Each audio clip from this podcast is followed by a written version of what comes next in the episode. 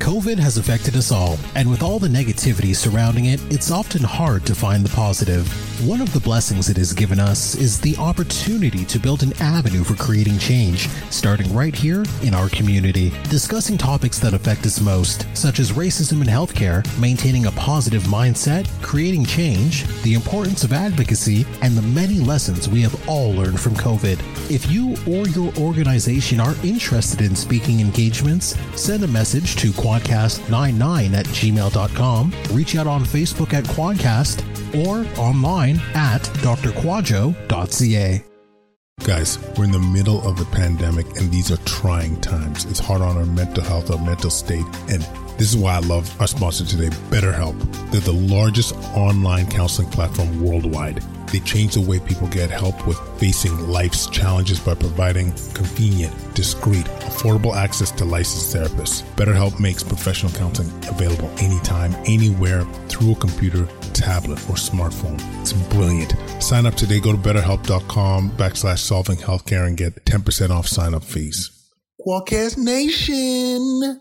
Welcome back. We are introducing Metabolic Health Week and we are doing a recast, a recast with the one and only Vanessa Spina. We talk about the benefits of ketogenic diets. Reason why I am rejigging this. This is, you know, we're in summer 2021. We are in, you know, improving overall in a, a COVID situation. But one of the lost narratives for me, which, you know, um, how do I say this? This that it, to, to me feels like a sin is that we have not talked about are like the importance of metabolic disease in terms of COVID outcomes and trying to have that discussion on how to get collectively healthier. How do we improve our, our, our health so that we, not only when it comes to COVID, but when it comes to cancer, when it comes to cardiovascular disease, overall well-being, how can we get, make these improvements? So we're going back with, with Vanessa Spina and she's an author. She is the host of the Fast Keto with the Ketogenic Girl you know, and in this episode, we talk about the pros and the cons of ketogenic diets when it comes to, you know, overall well-being, to, uh, even uh, talk about whether it has a place within even critical care, which I, I, I thought was a fascinating part of this discussion. But overall, you know, is it for you? What benefits can you see? How quickly can you reverse metabolic disease? Like once, once again, guys, the thing that drew me to this is you could have diabetics coming off their medication in a matter of weeks with some of these approaches. And so, uh, you know, I, I think when you see what we saw and not being able to promote some of these initiatives, I think would be a sin. So without further ado, we bring back in a recast Vanessa Spina. Yo, check this episode 57 Vanessa Spina, the ketogenic girl. Okay, we're talking the benefits of ketogenic diets. Let's go. Welcome to Solving Healthcare. I'm Kwadwo Kyeremanteng. I'm an ICU and palliative care physician here in Ottawa and the founder of Resource Optimization Network. We are on a mission to transform healthcare in Canada. I'm going to talk with physicians, nurses, administrators, patients, and their families because inefficiencies, overwork, and overcrowding affects us all. I believe it's time for a better healthcare system that's more cost effective, dignified, and just for everyone involved. Welcome back, everybody. I am excited. I am stoked because there is so much exciting things happening in the world of solving healthcare. And we can't wait to continue to bring you this unreal content. As I've preached before, COVID 19, one of the best ways that we could do to combat that is become fitter, become healthier, improve our metabolic profile. So we are having on August 9th, 3.30 p.m., our first virtual summit on low carb and ketogenic approaches to health we got Joy Kitty, we got Ivor Cummins, and Dr. Paul Mason, all making a guest appearance. $20 for the basic package, $59.99 for our premium package, which includes recordings, audio, video, and being part of our Q&A session. It's going to be unbelievable. It's going to be glorious. Get your tickets while you can. I'm so proud of this event. Thanks for everybody that's contributed. One quick shout out, shout out to our fans in Perth, Ontario. Y'all have been reaching out like crazy. We love you. Keep up the good work. Thanks so much for the support. All right. Let me tell you about our guest today, the ketogenic girl, Vanessa Spina. I am so excited. She is not only a podcaster, a coach, a sports nutritionist, an author of Keto, Keto Essentials Cookbook, which we'll talk about in a second, and her show, Fast Keto with Ketogenic Girl.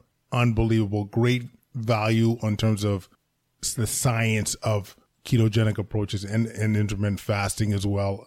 And I thought she was a perfect guest to talk about. I think I thought she was a perfect guest to introduce our audience to ketogenic diets. And th- this to me, as I'm learning about it, I'm just continued to be baffled at this concept that people are coming off their diabetic meds, people are coming off their antihypertensives in weeks, like not months, like in weeks with some of these approaches. And so, I mean, I thought we, we, we have a duty to bring this to you guys. So in this episode, she tells you her story in terms of why she got into ketogenic diet, in terms of improving her health and improving her metabolic profile. We talk about the overall benefits in terms of weight loss, in terms of mood, in terms of energy. We talk about some of the concerns and some of the myths when it comes to ketogenic diets. My personal love, we got to talk about the athletic performance and recovery, some of the benefits of that. And this took a turn that we weren't expecting, but we also talked about in the ICU, ironically, some of the, how we feed our critically ill patients and and wh- why we might be needing to think about the approach of these refined car- carbohydrates and how this might not be benefiting our patients. So, a lot to cover. It was such a fun episode.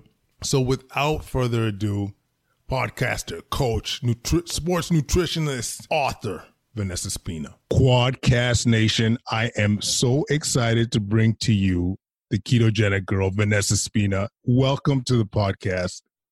Thank you so much for the warm welcome. I am honored to be here on your show today.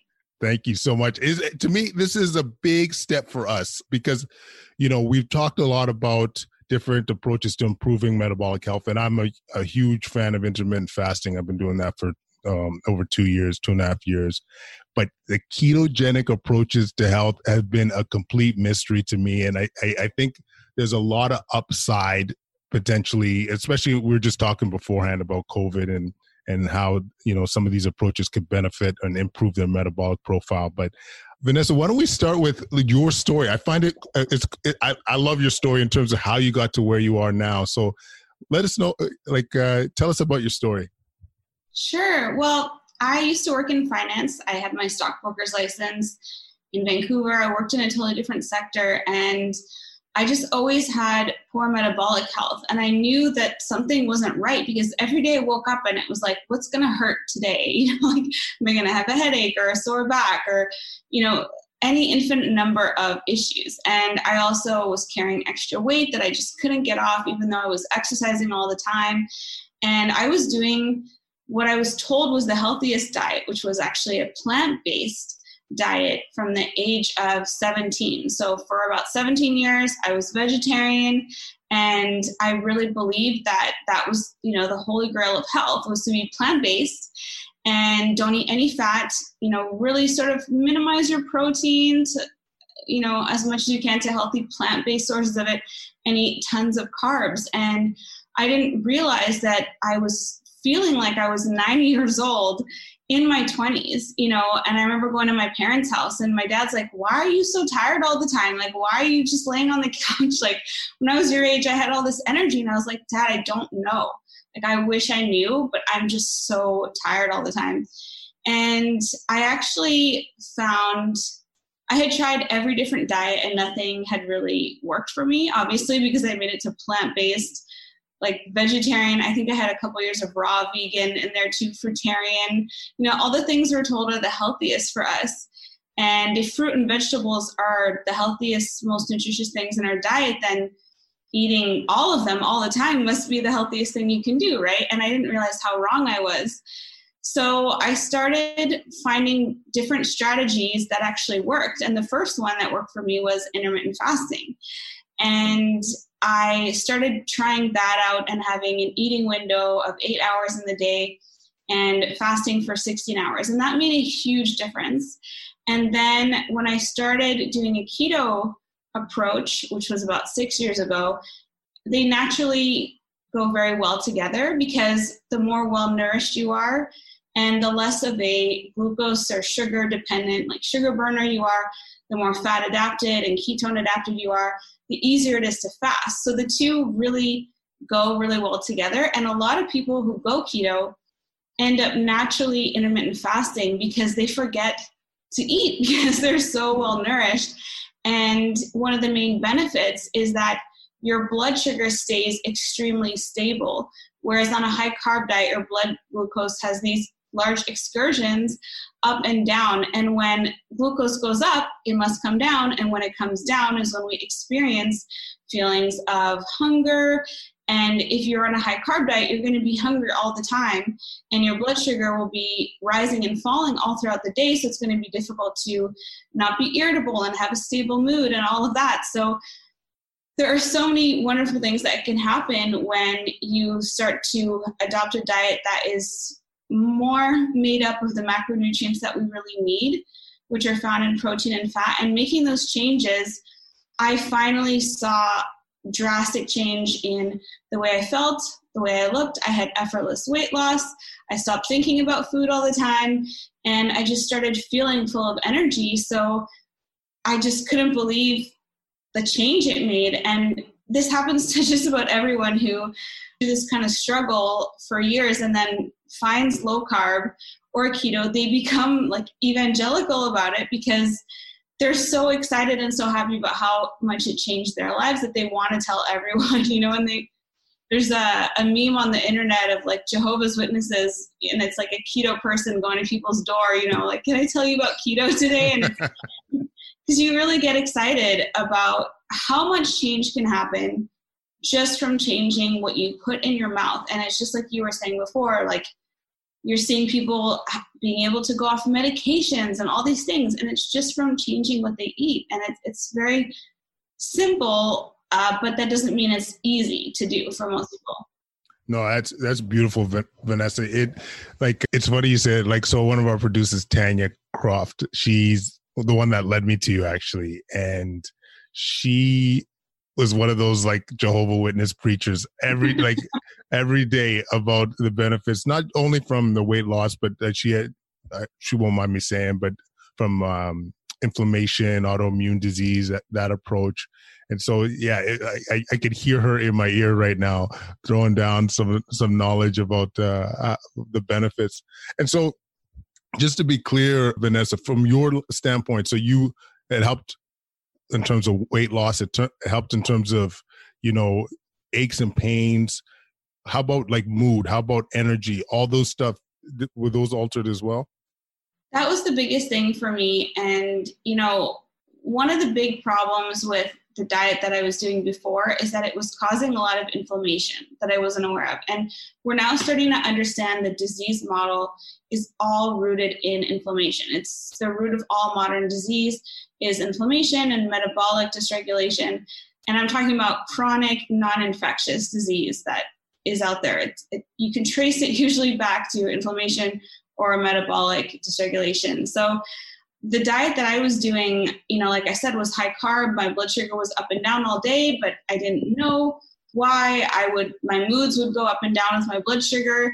I would get very irritable when my blood sugar was falling because when your blood sugar is falling, you feel like it's a, it's a very uncomfortable feeling for humans. We don't like to feel that way. And that's why you know, I would have my breakfast and then two hours later I'd go down to Starbucks and get a snack and you know, a, a latte. And then two hours later, I was thinking like about lunch. And then after lunch, I was thinking about, and I was always constantly thinking about what to eat because my essential nutrients were not being met. And I was in this blood sugar roller coaster. And when you go off of that high carb diet, and don't think all carbs are bad, and we can talk about that. You know, just like with fats, there's good carbs, there's bad carbs, there's bad fats, there's better fats for you.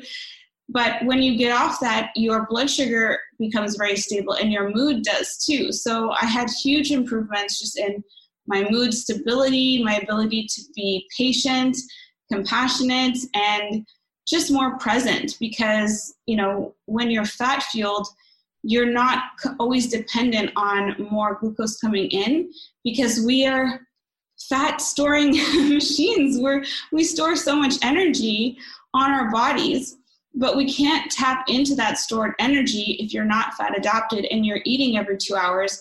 You're putting your body constantly in a state where there's insulin is being secreted and insulin suppresses lipolysis or fat burning. So if insulin's constantly being stimulated all throughout the day you're never going to get into fat burning mode where your blood sugar can become very stable and your mood can too because you are fuel independent. You have your own fuel stores on your body and you can readily access them as opposed to running around with all this fuel stored on you and you can't access it because you're eating all the time. So you have to constantly eat. It's it's quite a, a bad cycle to be in.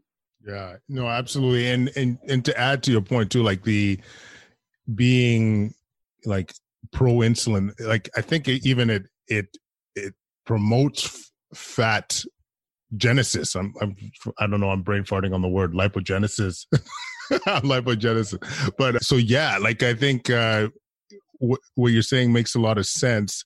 So maybe um just like we're all four years old. Like what is it truly mean to be on a ketogenic diet because like some people think like you cannot have a uh you can never have a carb it's got to be a specific carb. Like what exactly does it mean to be ketogenic or low carb or whatever spectrum you want to throw down vanessa spectrum is really the most important word that you brought up because there's lots of different stages and people think that you're either in or out, you know, that you're either burning fat or you're not burning any at all. And there's a lot of nuance, nuance in that because our bodies are so much more complex than we realize.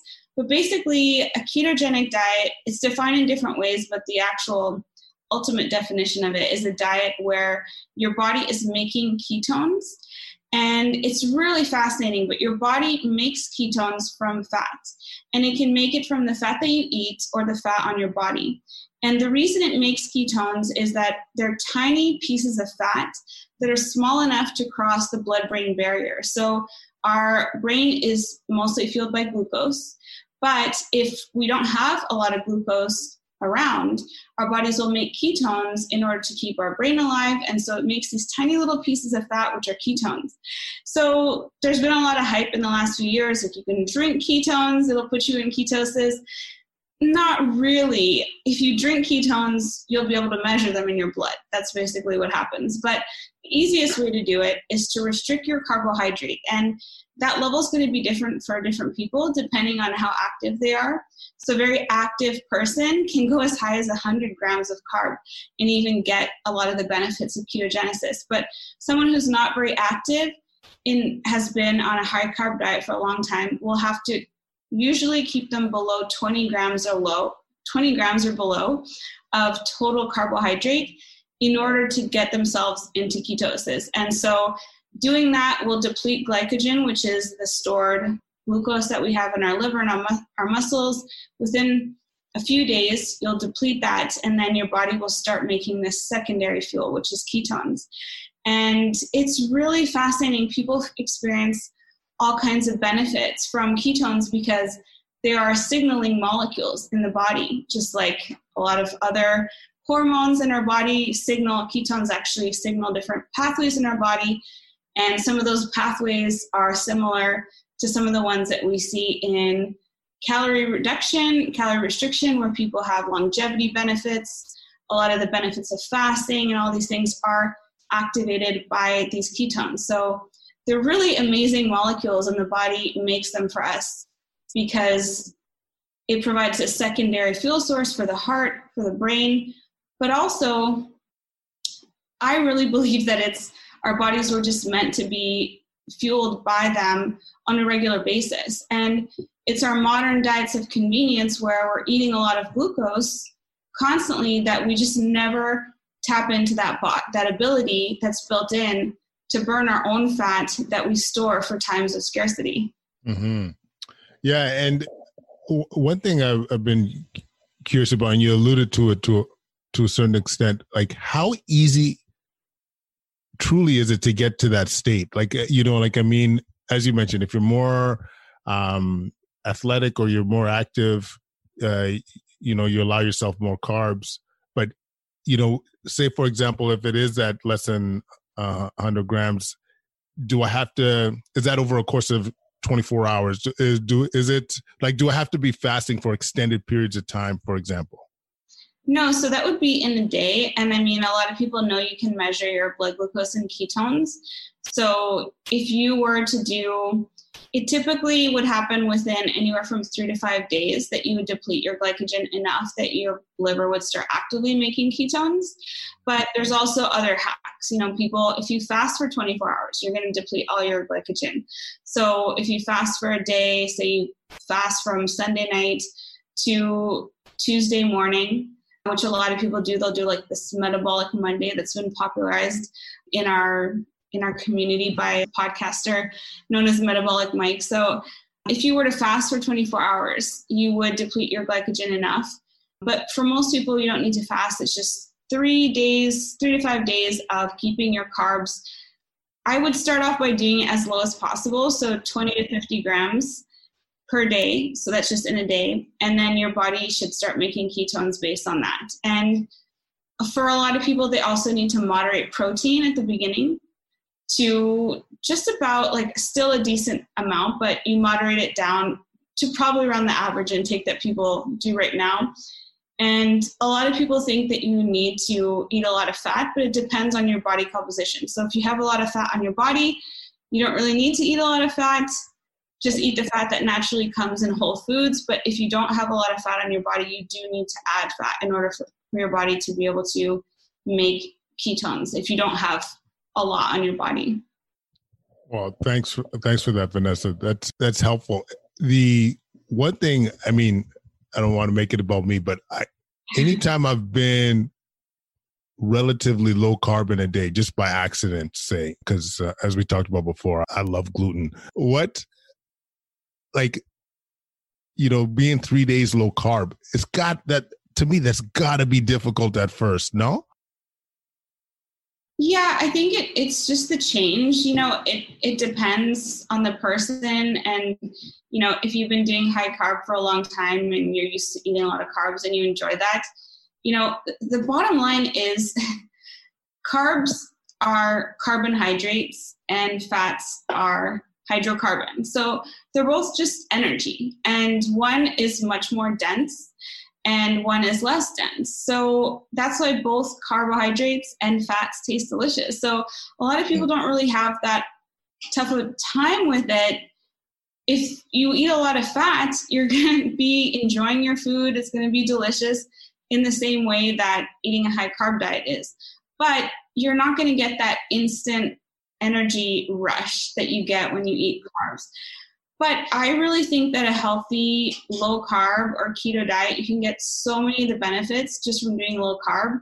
And I think it's just keeping your carbs to whole forms, like the real food forms, not the processed forms.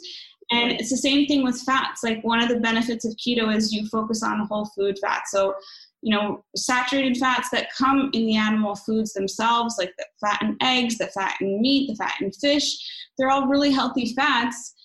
And you get rid of the toxic seed oils that are very inflammatory. And so, seed oils and sugar, they're both very inflammatory in the body. So, I think you can have a really well rounded diet that still has healthy carbs in it. You know, if you're an active person, you can still have, you know, your sweet potato or you know rice or bread but you just moderate it a bit and you don't eat that all day long you know they can have a place but a lot of the people that that come to keto initially were not the athletes we're seeing more athletes come to it now and that's my specialty being a sports nutrition specialist but at the beginning it's more just people who needed to lose weight and they're not athletes, they're not super active all the time. So if that's the situation, then carbs really have to be restricted in order to get into that state of ketogenesis. But if you're an active person, like you said you are, you can probably burn that off. So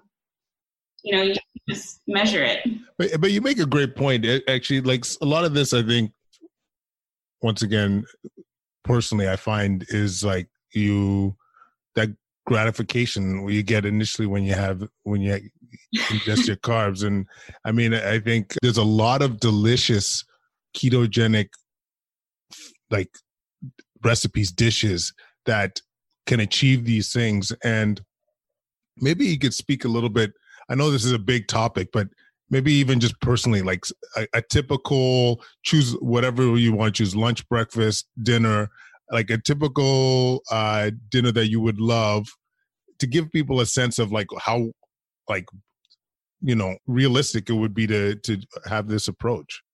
It's very realistic. Uh, i like to approach my diet as protein focused protein centered and low carb i consider it keto you know because i restrict the carbohydrate most days to somewhere between 20 to 50 grams of carb total in a day but i can tell you average breakfast plates are so easy on keto it's the easiest thing is bacon and eggs if you like bacon and eggs. I love steak and eggs or burger yes. patty eggs. Burgers. Yes. Call them brunch. My language. um, eggs Benny is one of the keto staples, but instead of the you know toast or the um, muffin, English muffin, you can make a keto bread with it, or you can just have more eggs and you know more salmon or more ham and hollandaise sauce. So that's a super delicious breakfast. I love to do a lot of steak myself. We eat a lot of steak and salad, steak salads, you know, Cobb salad. They're some of the favorite meals, burger salad. I mean, you're centering the plate around really healthy proteins, whether that's beef, you know, salmon. Those are some of the, you know, best sources of protein that you can get, you know, healthy turkey, chicken, all these great sources of protein and adding some low starch vegetables. So I love to have salad with mine. I usually pair my steak with a really nice salad and a really tasty salad dressing with it. And there's so many different desserts. Like I make a protein collagen ice cream that I love to have for dessert. You know, there's so many incredible foods and a lot of the things are a lot simpler than people like would realize you know you can still have lots of mayo you just want to make sure that your mayonnaise isn't made from canola oil it's made from avocado oil or it's made from you know a fat that is more stable and saturated fats. So it's really just the fats that naturally come in our foods and that's why we want to eat whole eggs. You know don't throw away the yolks or don't just eat the whites. Um, you want to make sure that if you're having you know steak you don't have to dip it in butter unless you like that but you're eating the fats that come with the protein naturally and it's just a really simple healthy way of living. I love to have yogurt too as a snack. I like to do plain yogurt and I, you can add some stevia or you know sweetener to it. And you're just really cutting back on those like really sugary foods like a plain Greek yogurt is so delicious with a little bit of natural sweetener in it or some cinnamon. And you don't ever really feel like you're sacrificing much um, on the diet. I it's love really it. a lifestyle. I mean, everything you're throwing down sounds scrumptious. We should also mention if you're going to go, actually, you might have said already, if we're going to go carb, like some of the low glycemic carbs, you mentioned sweet potato. Any other ones that come to mind? You also mentioned, I think, um, well, sweet potato it would be better for someone who's doing who's resistance or strength training. So okay. someone who's doing strength training or is an athlete, then you know they're gonna burn those carbs off just fine. But you know, like with my husband, he does a low carb and we like choose his carbs, you know, per day. So if he's gonna have, you know, sweet potato with one meal, then the other meal he'll just have, you know, bacon and eggs like for his breakfast or whatever. So you you have an allotment every day you know of those carbs you can have and you just kind of choose them. Like some people choose to have like a really dry wine and then you know then don't have any carbs like with your dinner. So it, it's really simple but a lot of the green vegetables are the lowest starch ones. The ones that grow above ground are the best for keto. So you know all the green veggies anything that you can find like in salads and those kinds of vegetables are really the best. A lot of people like cruciferous vegetables, broccoli. People make everything and anything out of cauliflower. I mean, pizza, all kinds of things you can do with that. But the most nutrient dense foods are animal foods. And, you know, I've got so many charts showing this. You know, you just look at, we are always told that the superfoods are like the blueberries and the kale and all that, but they pale in comparison to the amount of nutrients that are, are in animal foods. And the absorbability, absorption of them is so low compared to animal food. So that's why people start to feel so incredibly well and energized and good on these really on these diets because they're really nutritious. I, have I've been dying to ask somebody this question. Actually, there's two things. I just I'm, I'm busting them out so I don't forget. One, uh, the worry about having too much fat. You know what I'm saying? If you're doing a lot of animal meat and so forth, that's the fir- first or second. But the I've never had a good answer in terms of what is the added value of like what are you truly getting from vegetables this sounds so stupid i know a physician's asking this question but is it are you getting that much more nutrients? Is it the fiber? Because what i'm hearing about the carnivore as your your like carnivore approaches like i've been it's once again it's not my approach but i'm learning more about these things is that they're saying you could get all your nu- nutrients from from meat. And so this is a very novel concept to me because you know medical school you learn you know canada food guide you know all the basics there. So I, you know, as as an expert in the field, I would love to hear your opinion on this bad boy. Yeah, this is amazing. I mean, if you look at some of the charts side by side comparing vegetables and plants foods that plant foods that we are told are the healthiest for us and you compare them to animal foods you really there's really no comparison in how many micronutrients are actually in the animal foods compared to plant foods and in some cases there have been studies where some foods, like someone was eating oysters, and their absorption of zinc went down when they ate it with corn or beans. Like some of these foods can actually interfere with our absorption. So, you know, some of the the superfoods that we know of are not really superfoods when you compare them to foods like oysters. They're some of the, the healthiest foods in the world especially right now we're talking about zinc so much how much we need zinc. It's one of the best sources of zinc out there. Liver i eat every week liver pate that i make and it has every single nutrient in there. Love has, liver pate. It is amazing and if you look at the nutrient profile it has every single nutrient um, virtually every single nutrient that you need. And in some cases just off the page like four or five times the amount of vitamin a. You know it's it's absolutely incredible how much nutrition is actually in animal foods and not just liver i mean just beef. Like just beef itself blows away like kale and blueberries and carrots and all these foods that we're told that have you know all the nutrients in them. So they have micronutrients in them. Plant foods do vegetables do. But that's not what we should be prioritizing to get our nutrients. You know, you can add them in.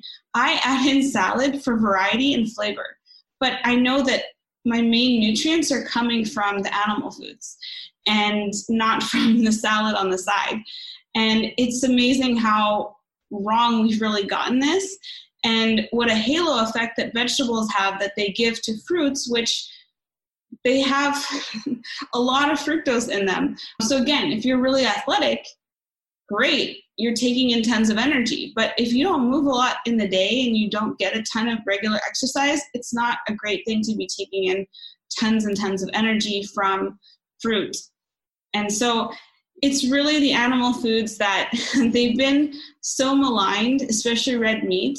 And yet, red meat is one of the best iron rich sources in our diet. You know, we need all of these minerals and micronutrients in order to thrive. And you basically don't need any vegetables.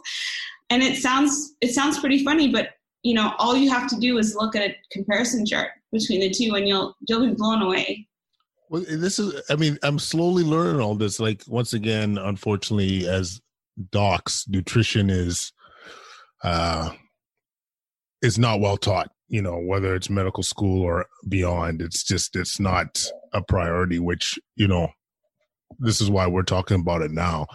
But yeah it's just you you you've been told you got to eat your vegetables. I mean i got three young sons like boys eat your vegetables you know what i mean? And and and yeah you you you're slowly realizing it in terms of the value. So like yeah what i guess the, the only value I could think of for the vegetables from what you're describing is maybe the fiber. Is is that fair to say? Or what about like antioxidants and all that? Like, are you when you say uh, micronutrients, are you including that as well? Yeah. So one of the people always talk about the antioxidants in fruits and vegetables, but the master antioxidant in the body is actually glutathione, and it's made of three amino acids. And we get it from animal foods. And it's one of the most powerful antioxidants that we can get, but we never talk about it. You know, it's it's so powerful and it's the master antioxidant in the body. And if you eat a lot of collagen rich foods, you eat a lot of collagen and a lot of meat, you're going to get that, you know, from it. There's also re- research showing that in babies that were weaned onto meat instead of plant foods, they were associated with higher brain size.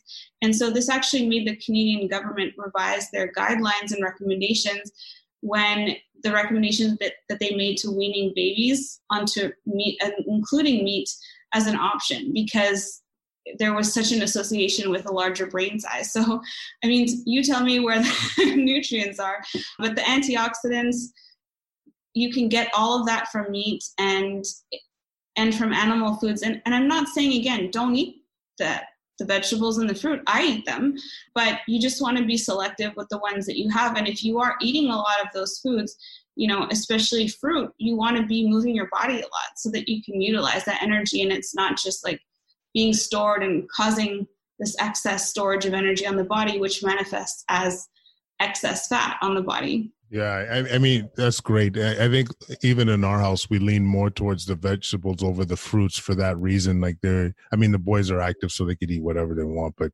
you know, I, mom and dad, yeah, you know, emphasis on vegetables over the fruit, just because of that less of an insulin spike. But yeah, this is this is golden stuff. What about the cholesterol tip? Like people worry about eating too much red meat and um, messing up their cholesterol profile. Any thoughts towards that, uh, Vanessa? This is one of my favorite topics because cholesterol is the most misunderstood molecule in the whole body. And just when you start talking about cholesterol, people's eyes glaze over because it's been so overcomplicated. But it's very, very simple. I mean, our blood is mostly made of water, as you know, it's it's aqueous. So we need cholesterol in order to act as these little ferries to shuttle different fats around in our bodies because they're not water soluble. So cholesterol actually acts as a molecule to ferry fats from our fat tissues, from our fat cells, to our other organs to be utilized for energy. And so when people go on ketogenic diets, their cholesterol goes up. It's because they're using more of their fat from fat cells. So you're going to see it more in the blood. But there's also so many other things about cholesterol. Cholesterol is so vital for the body. All of our sex hormones are made from cholesterol, from the cholesterol molecule. It's a steroid molecule. So all of our hormones in the body are either peptide hormones or they're steroid hormones and they're made from cholesterol. And it's so important. All of our estrogens made from it, all of our testosterone's made from it. And our bodies make about 1300 milligrams of cholesterol per day and only 20% of that comes from the diet. So if you're eating foods that are high in cholesterol, it's actually a good thing. But if you're eating a lot of it, your body will just make a little bit less that day. If you get, say, you eat more eggs on a day, you get more cholesterol from the body from the diet. And it's so important for our hormones that actually bodybuilders in the 1930s they used to eat like 30 eggs a day because it was a natural steroid because they would get all this testosterone and all these sex hormones from eating all this cholesterol. And it's been so, so maligned. And people think, well, HDL is the only good cholesterol, and you know, LDL is bad cholesterol, but we need cholesterol so much and there's actually research showing the inverse that people who had higher ldl had lower mortality rates but now when we look at things doctors are told, well, you know, these are the reference ranges for cholesterol. If they're out of range, you know, you must prescribe a statin. And statins, you know, interfere with a lot of the natural healthy processes that cholesterol do, does in the body. And it's made people so afraid of eating red meat, of eating whole eggs, these whole foods that are so nutritious for us.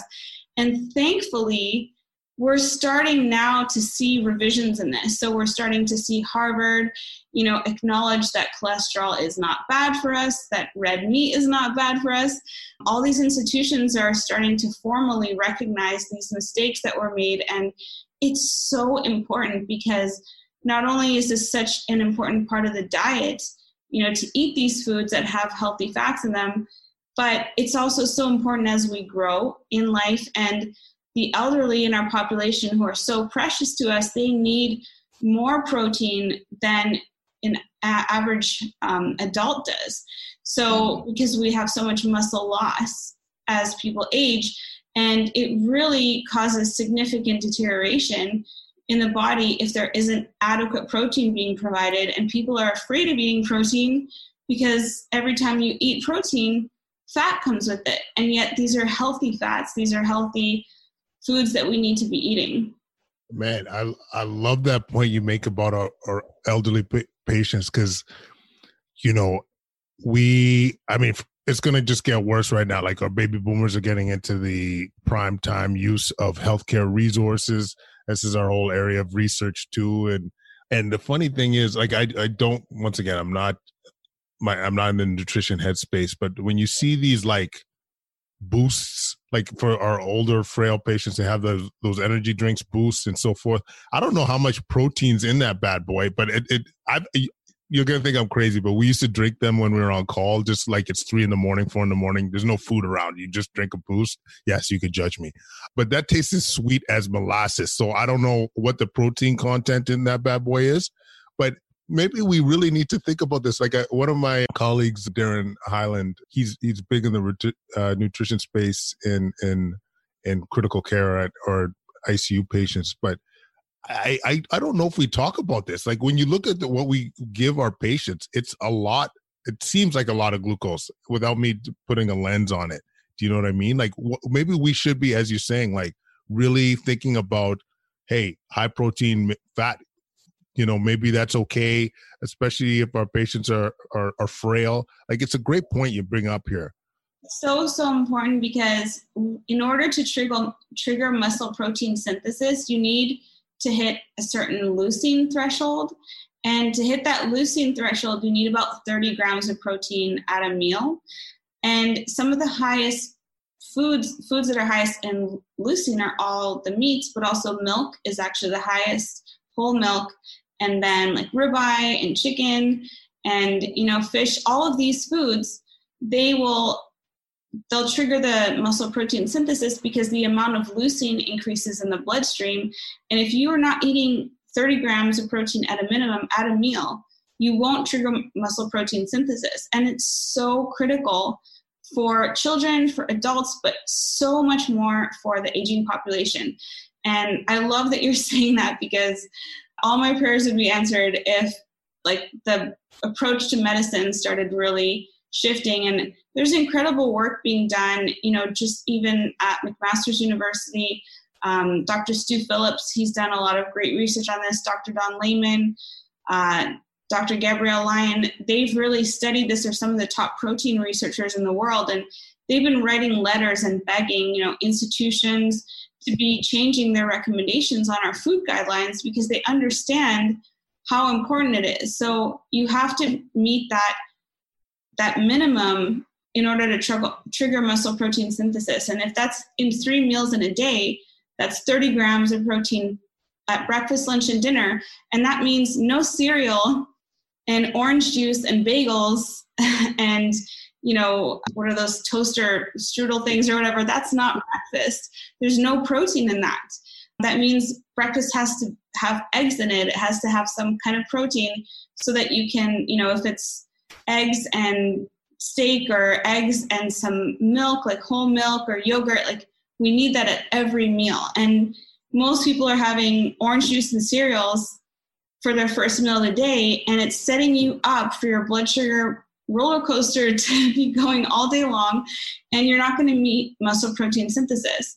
So i'm so glad to hear you you know talking about this because it's a total game changer. Yeah because vanessa honestly like we every critically ill patient like first of all frailty is a killer. Like we once you start to get into that frail realm as we age like you're and we've our group has studied this many times your chance of survival your risk of infections and morbidity your length of stay your cost to the system all are, are higher.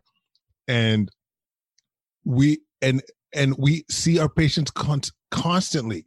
Even you're 80 plus you're in icu for whatever reason two days later you're you're we already see you get lose your muscle mass.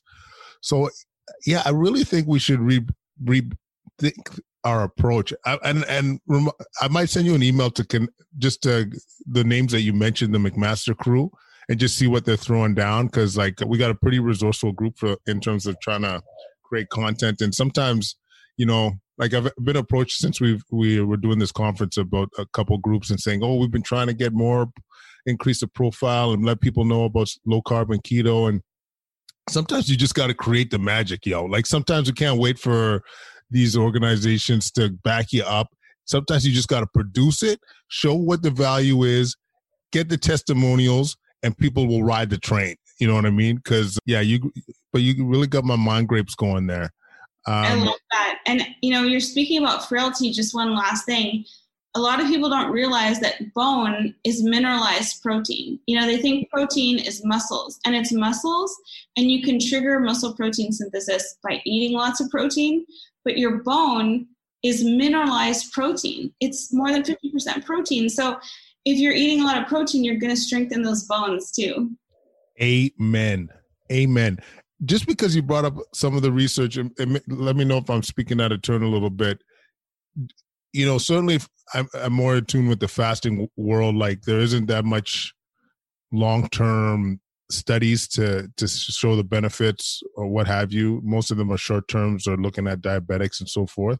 Have you come across anything long term or in terms of the benefits of of ketogenic approaches? There's a lot of research out there. I can send you an article that is a meta analysis of 22 studies comparing low carb and low fat. And low carb diets had better health markers, more fat loss, and better results in 21 of the 22 studies. And in the only one that it didn't, it had parity in the results. So there's been a lot of meta analysis done on it you know doing in these done in these trials i think long term right now we mostly have anecdotal research but we also have all of human history you know which is where people were mostly eating this kind of way. People were mostly eating low carb. It's only in the last 100 even 50 to 60 years that we've had these lifestyles of extreme convenience. And if you look at all of human history most of what we were eating was meat and some plant foods and that's basically low carb and keto. You know so if you just look at our history you can see that it's what's gotten us to here. And now there's these very dangerous narratives coming up of like you need to be plant based in order to be healthy and in order to save the planet. And none of these narratives are really rooted in actual science in actual logic because you know if we had been eating plant-based humans probably wouldn't be here today. And if you look at the science and you understand the biochemistry you know it's very simple to see this and you start making these connections and understanding it but i think that now we have some of the first studies that are there's the first study being done right now on carnivore diets. And i think that's going to be really exciting to see some of the results from. But long term, I think you just have to look at our, our history, you know, and, and you'll be able to see we've thrived on on meat for millennia.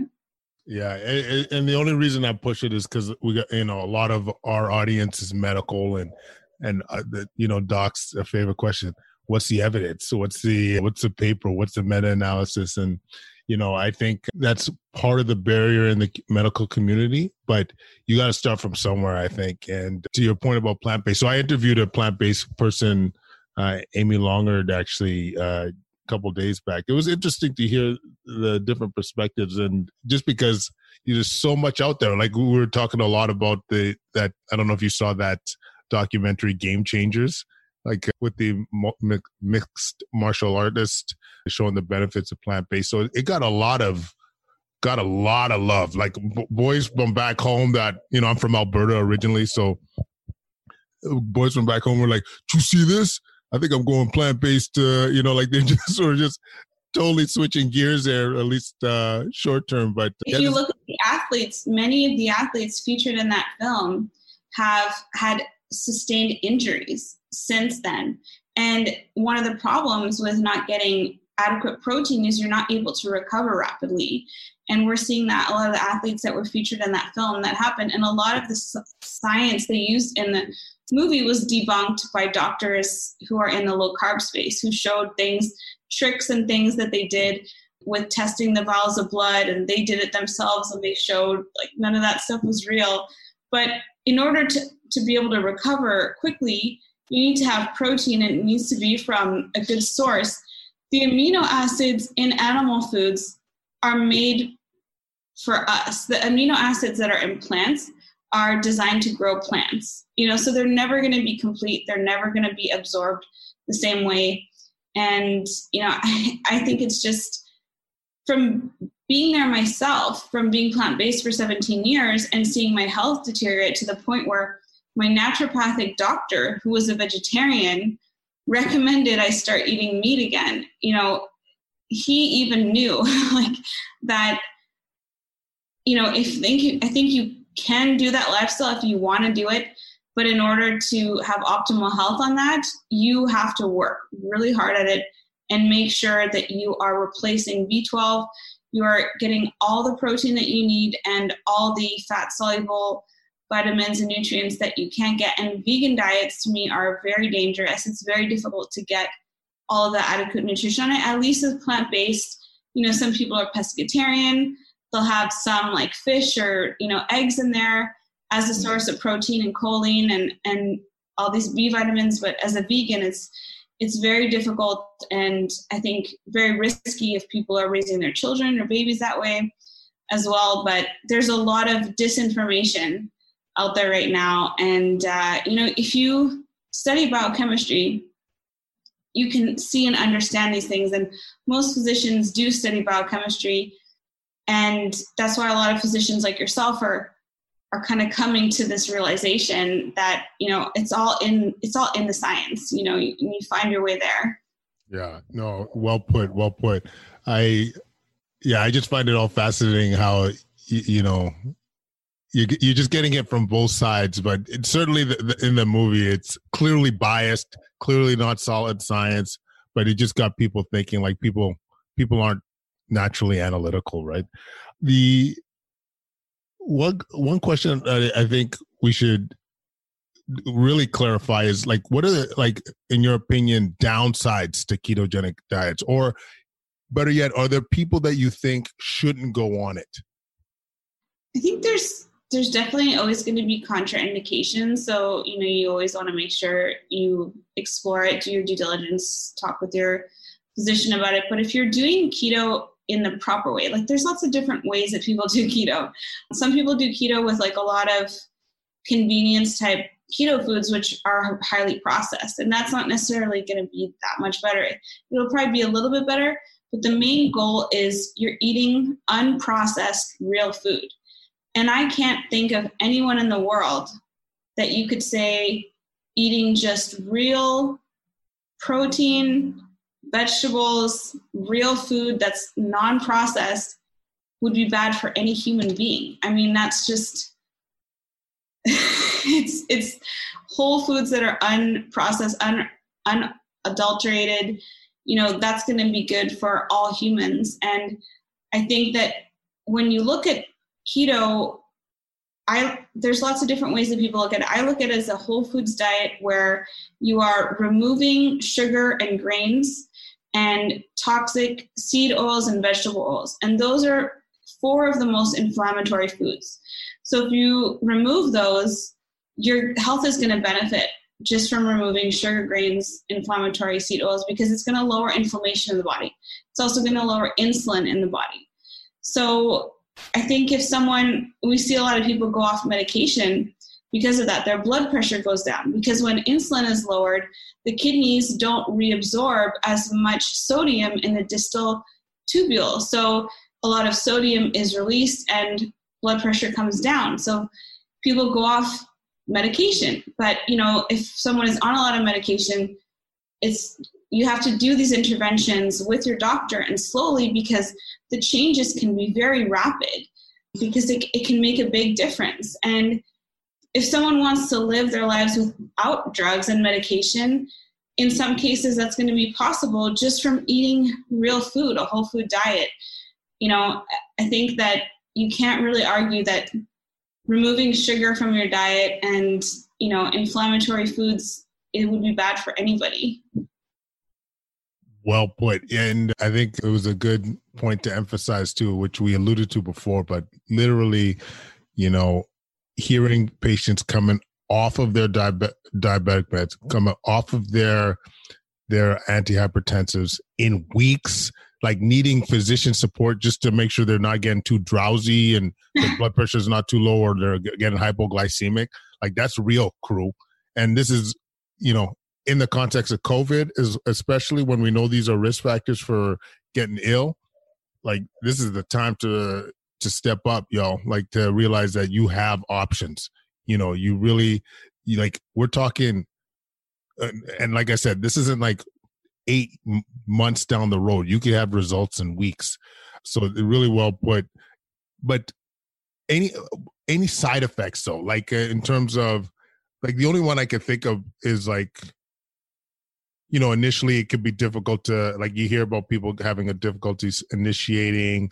I've heard people say that it could be like i don't know uh, for, forgive me for being frank but constipating like any things that come to mind that that also people could expect yeah, absolutely. We talk about constipation all the time in low carb and keto. it's a big topic. I talk about it on the podcast all the time. Dr. Paul Mason, who is in New Zealand, I've had him on the show a lot, and we've we've had a he's, lot of. He's co- he's on going to be in the conference.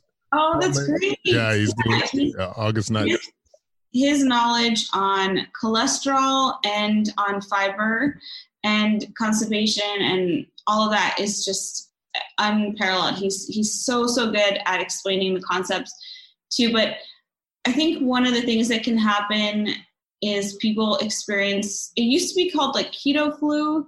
A lot of it is just sort of withdrawal from carbohydrates. So people will feel like a transitionary period where they may be a little slower. And a lot of that is actually just because of mineral loss. So we talked about how when your insulin is lower, your kidneys don't reabsorb as many of your minerals and electrolytes. And so people then usually need to supplement with some sodium because we get a lot of sodium from processed foods, especially like there's more sodium in a McDonald's milkshake than there is sugar. So, and there's sodium in Coca Cola, there's sodium in all these sweet everywhere, foods that we don't even everywhere. know it's, it's everywhere. So, when you cut that food out and you're just eating real foods, then you have much lower sodium that you're getting. So, it's always suggested to you know add sodium to your food add salt to your food to taste.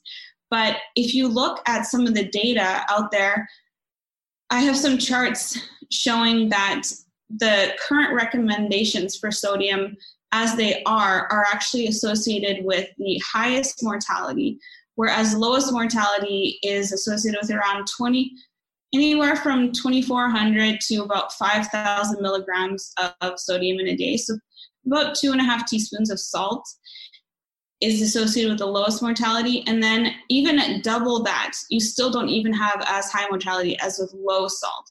So sodium is so important as you know for the sodium potassium pump for basically all of our cellular function. And so sometimes people will feel a little fatigued or off because they dropped a lot of their minerals. So people like to supplement with sodium. You can you don't really have to supplement with potassium because so much of it in beef, in salmon, in all these foods, which is why you salt your food to taste to balance it out. And people add in magnesium. So usually with constipation it's a lack of magnesium and it's it's probably the main supplement that most people should be taking is some form of magnesium because our food is so depleted of magnesium and it's so vital as you know for almost every function in the body even you know our dna replication. We need magnesium for almost every function. So supplementing with electrolytes usually salt makes a big difference. And that period of adjustment as you keto adapt it usually only lasts a week at the most. But yeah it's it's very transient. And once you keto adapt so you start you know making your own ketones and having access to your own body fat for fuel you'll feel great as long as you you know get your electrolytes balanced. That's usually the main issue. Awesome. Excellent. Another thing with hydration i just want to say is it, it can be a delicate balance of finding that hydration because you want to drink you know half your body weight in ounces of water and if you're not supplementing with sodium you're going to flush out a lot of the sodium too. So that's why you also need to add it in. Yes i'm trying to do that math. So if i'm 200 plus 200 pounds how many how much uh, water should i be drinking? So about 100 ounces. 100 ounces? So okay i'll do the math later. 30 cc's per ounce. So yeah three liters. Yeah that's no problem. Yeah amaze balls. And I got I got a selfish another selfish question. Um, sure. Athletes, man, like you you you. I mean, I got a sports nutritionist in the mix. I gotta ask, like, are there clear upsides? Like we talked about potentially getting better recovery and stuff, but yeah, I just want to hear from the expert herself. Are there added benefits to going ketogenic as a I, I don't want to call myself athletic athlete, but like someone that likes to to perform? Right. So it totally depends on the type of activity you're doing. So if the activity that you do that you do say you're an endurance runner, you're predominantly going to be running at 60 to 70% of your VO2 max. And that's where your oxidation substrate is fat. So if you're keto and you're able to burn your fat, you're going to do really well on ultra endurance, on any kind of endurance sport, because you're really well adapted to burning your own fat. You're not going to hit that wall where most people, you know, about 2,000 calories in, which is the most that you can store in glycogen in your liver.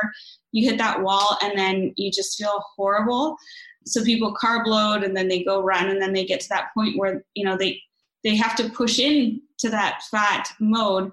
But if you're already fat adapted then you're really going to do well in that. You really really have to dial in your electrolytes if you're doing a lot of endurance sport because you lose so many when you're sweating. That there's a lot fascinating. of fascinating sorry to interrupt, but that's fascinating. That because like I think a lot of endurance athletes will experience as you're describing that, like they're that lull or whatever the term would be, where you're just like, I need more juice. But yeah. if you're a fat adaptive, like less likely to experience it. Yeah, that's that's excellent. Sorry. Yeah, one of my favorite athletes, uh, Sean Sako. He's a keto athlete in South Africa, and we we have a lot of back and forth. I have him on the show a couple times, and he's a keto cyclist, and he just did a nine hour ride to raise money for the Tim Noakes Foundation in South Africa.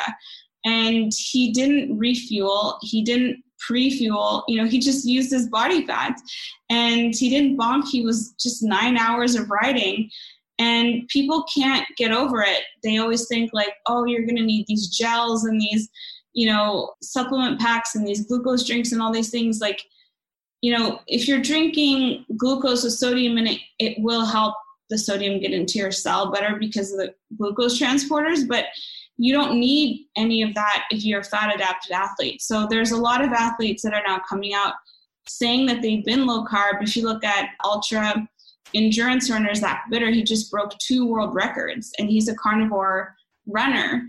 And he does have some like low carb when he's doing training, but for the most part, he's a keto, low carb, you know, meat based athlete, and he's breaking world records. So, you know, there's benefits in performance depending on the sport that you're doing. You know, it, it would be different if you're doing sprinting or, you know, you might want to be more glucose fueled, but metabolic flexibility means you can burn both, you know, fuels. So I think there's also benefits in recovery because you need protein to recover. And if you're eating a lot of meat and protein in your diet and a lot of collagen rich foods, you're going to be able to make those antioxidants, like we talked about, like glutathione, and that's going to help repair and it's going to provide a buffer to all of that DNA damage or the damage that can happen during exercise.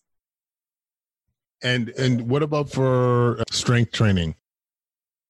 Yeah, I think I mean protein is every bodybuilder's, you know, main fuel, right? And the more I've been doing this and the longer that I've been doing this, the more I myself eat like a bodybuilder and realize that even though I'm not I'm not a competitive bodybuilder, I'm building my body every day with what I eat, you know? So if you eat a lot of protein, like I added eight pounds of lean mass in two years without doing any exercise. I was in school, you know, studying biochem and I I added eight pounds of lean mass just by eating more meat, a lot more meat.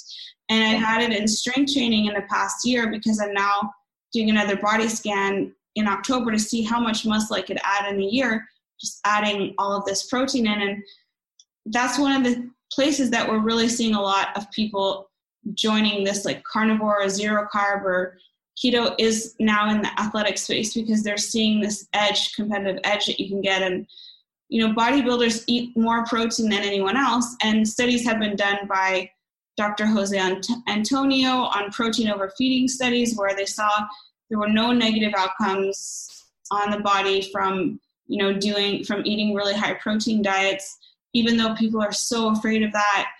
You know in resistance trained individuals protein is you know the best thing that you can have. So people just seem to have like extreme gains and lean gains doing it this way. Yeah, and I mean, and to further your point too, you increase that lean muscle mass, you improve your metabolic rate. Like there's a lot of upside by upping your lean body mass, or lean uh, muscle mass. So commend you for your efforts. That's that's awesome.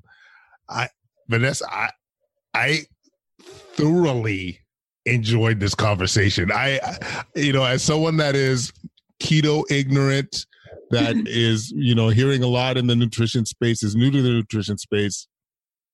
Your your information, your knowledge, your your your was incredible. You're queen of this bad boy, and uh, I I really appreciate this conversation. And in fact, I'm, I'm putting it out in in the universe that we have to have you back we have to have you back. You anytime. And where can people find you? Yeah, so you can find me at my podcast is called Fast Keto. I have a weekly podcast where I interview protein scientists and doctors all around the world on keto and protein.